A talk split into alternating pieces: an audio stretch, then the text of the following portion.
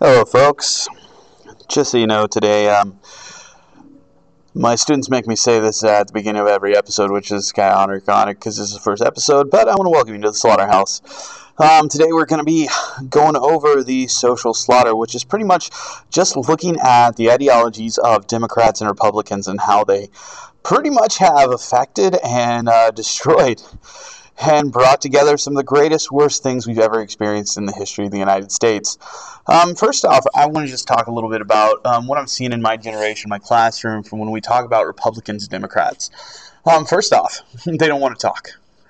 When it comes to political issues, they have strong opinions, but they don't want to put them out there because if they feel that they do, they're going to be judged. People are going to hate them.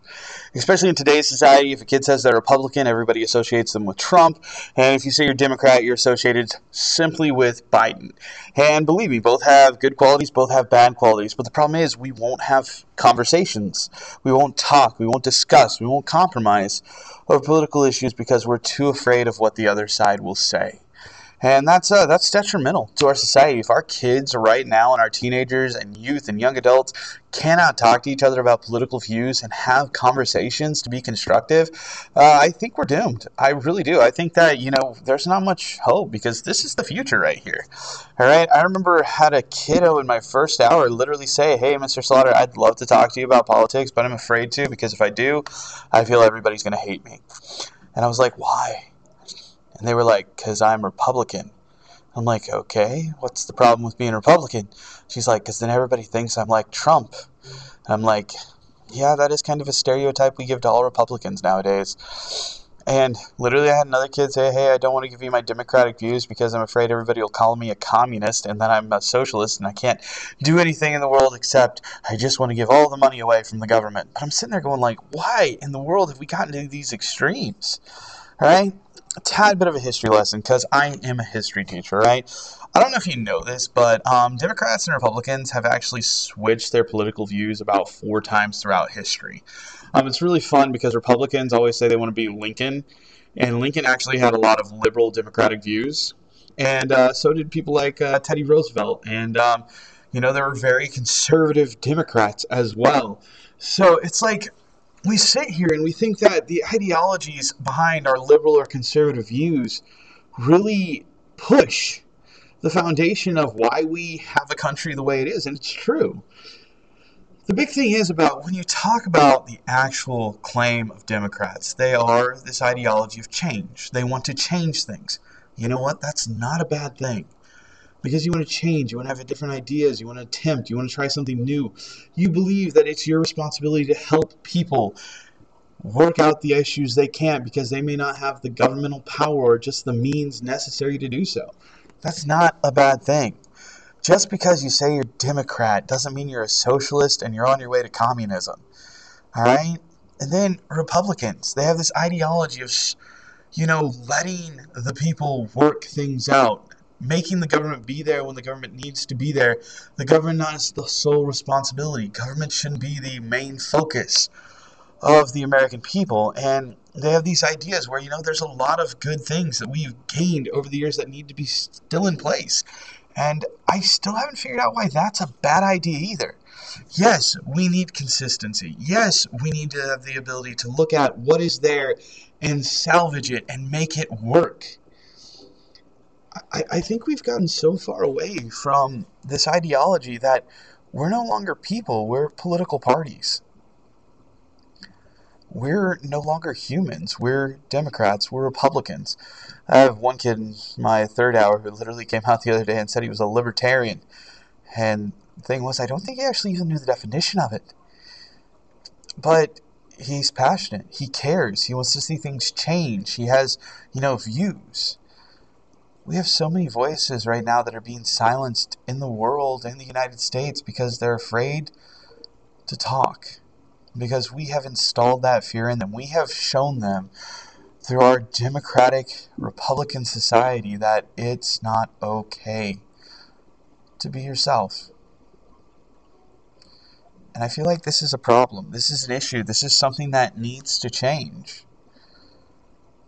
I work a lot with students on a regular basis every day who live in fear just because of their livelihoods. And now that we put this standard that if you want to be a senator or a House representative or president, you have to have the ability to fight, to literally argue and literally not compromise, but just literally yell and scream back and forth. I used to have this idea that you know how women have slowly over time finally gained more rights and have worked their way towards equality, yet we're still not there. I wonder what life would be like if from day one, day one in the United States, even day one in the world, there was known equality, where women were equal, where African Americans were equal, where everything was equal. We have oppressed the mind for too long. Imagine what advances we could have made in technology and medicine and social issues had there been equality from day one. But we've literally taken this idea of inequality and applied it now to our political parties. Republicans are not as good as Democrats. Democrats are not as good as Republicans. Everybody is sick of them. That's what I can't figure out the habits of history have changed so much and they've literally gone back and forth and there's been good people bad people all throughout the history of the united states but we've gotten to the point we don't care about issues anymore. We care about political parties. And i feel that's a big problem. How do we fix this issue? How do we fix this problem you know? And the biggest way I can think of doing that is we have to talk, we have to communicate, we have to have open minds. We as teachers, we as educators have to create safe spaces that our students can talk and speak their mind. There has to be something more than just going back and forth, yelling at each other, and disagreeing. If we can teach our children now to talk, to communicate, to express themselves, respectively and be able to agree to disagree. You know, I found it kind of funny, and you know, we'll get into different issues throughout this whole entire podcast, but I, I found it kind of funny that when we talked about gun control in my class, there's a lot of kids that love guns. They love to shoot. They think it is their right. They think that it is perfectly, perfectly acceptable for them to have guns that shoot a thousand bullets a minute. But what surprised me I don't know if it's a surprise anymore because I'm I'm always shocked by my students and how they grow and how they learn. But every single one of them totally agreed that we need to have stricter gun laws. They think it's perfectly okay for people to have guns, but they think that mental health is an issue. They think that we need to deal with that issue. They think that there needs to be more funding for programs to help make sure we get good background checks, that we regulate who gets a gun in their hand. I, I don't know why that's a bad thing. And if my teenagers in my class can work and compromise and talk and come together over such an issue as gun control and gun violence, why can't the people who have been politicians for so long, who have literally studied the systems, the laws inside and out, why can't they come together and work something out? I know that a lot of my students struggle with politics because they don't understand it, they don't get it, but the biggest thing I'm seeing day after day now is they're tired.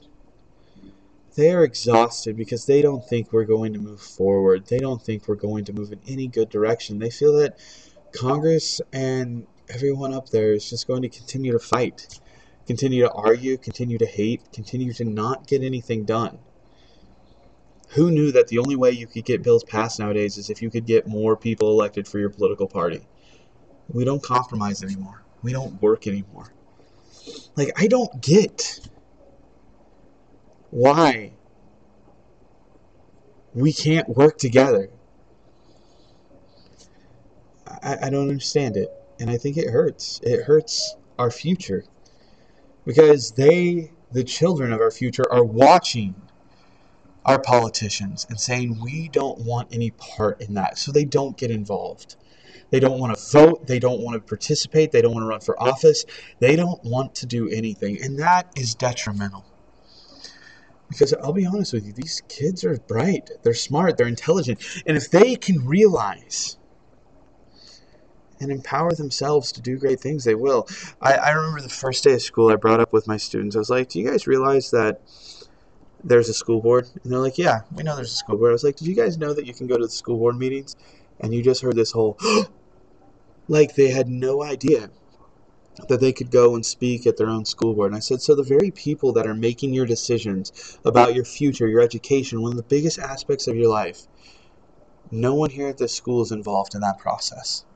They aren't allowed to vote the school board members in. They aren't allowed to, you know, go in their minds, go and talk and express who they are.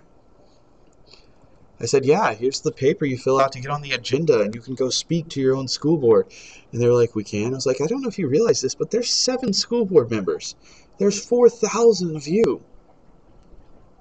You have that ability, you have that chance. You can go stand there and say, Hey, we care about our future too because it's ours, and we really feel like things are getting screwed up right now. You know, I've given that speech literally every year I've taught, and I've taught, this will be my sixth year now, and no one's ever done it. No one's ever shown up to a school board meeting and said, hey, we're tired. Hey, we're tired of seeing how things are done. It blows my mind. And I feel that's because they don't care. They've seen how politics work. They've seen how these Republicans and Democrats have lost the idea of humanity. How they just fight. They yell, they scream, and they feel whoever screams the loudest is going to win. Which that is never true.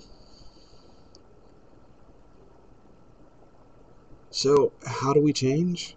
We have to have these conversations. We have to talk to our students. We have to talk to our children we have to not be denied the idea of safe speaking. Me and my brother disagree on stuff all the time, and but we still talk. We conversate. Me and my dad, we disagree on stuff, but we talk. We conversate. We change our ideology. We change our views because we gather information. And I feel because we do that, we, we cause a difference. We cause a change. We we have the ability to make a future for ourselves, and we have to fight for it. I sent out the link to my intro today to all my students because they've been urging me to do a podcast based on what we talk in our classroom and I hope this spreads. I hope that we can somehow reach people. Somehow we can motivate people. Somehow we can get people to realize your opinion matters. You are important. And though people may disagree with what you think, that's okay. Though people may disagree with how you see things, perfectly fine. But if you can build that mutual respect that it's okay to disagree, if you can have that open mind so that when someone talks to you, you don't just shut them out immediately when they say, I'm a Republican or I'm a Democrat. You have a conversation with them. Exited from all classroom buildings or in your designated location with your assigned sponsor. Teachers and admin, if you are available and have a minute, if you could sweep your area, we would appreciate that so much. Thank you. Have a good evening. That's the fun thing about doing your podcast at school. Announcements may randomly come over during while you're talking, but I, I get back to my point we have the ability to make the change. We have the ability as adults, we have the ability as the educators, we have the ability of parents to influence our children to not be afraid to speak their mind, but also teach them how to respect a conversation. We have the ability to change. I feel like we get so caught up in all the chaos of the world that we forget we're human. My mom always taught me the first thing Take care of yourself so you can take care of others. We got to do that. We got to start having conversations. We need to start not living in fear.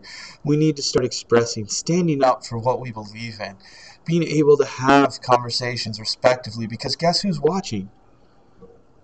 All these kids in our classrooms, all these kids in our homes are looking at us and saying, hey, how do we live this future you want us to save? I feel that's how we do it. We have to live as an example. And I feel that's the only way to do it. I don't think there's a quick fix.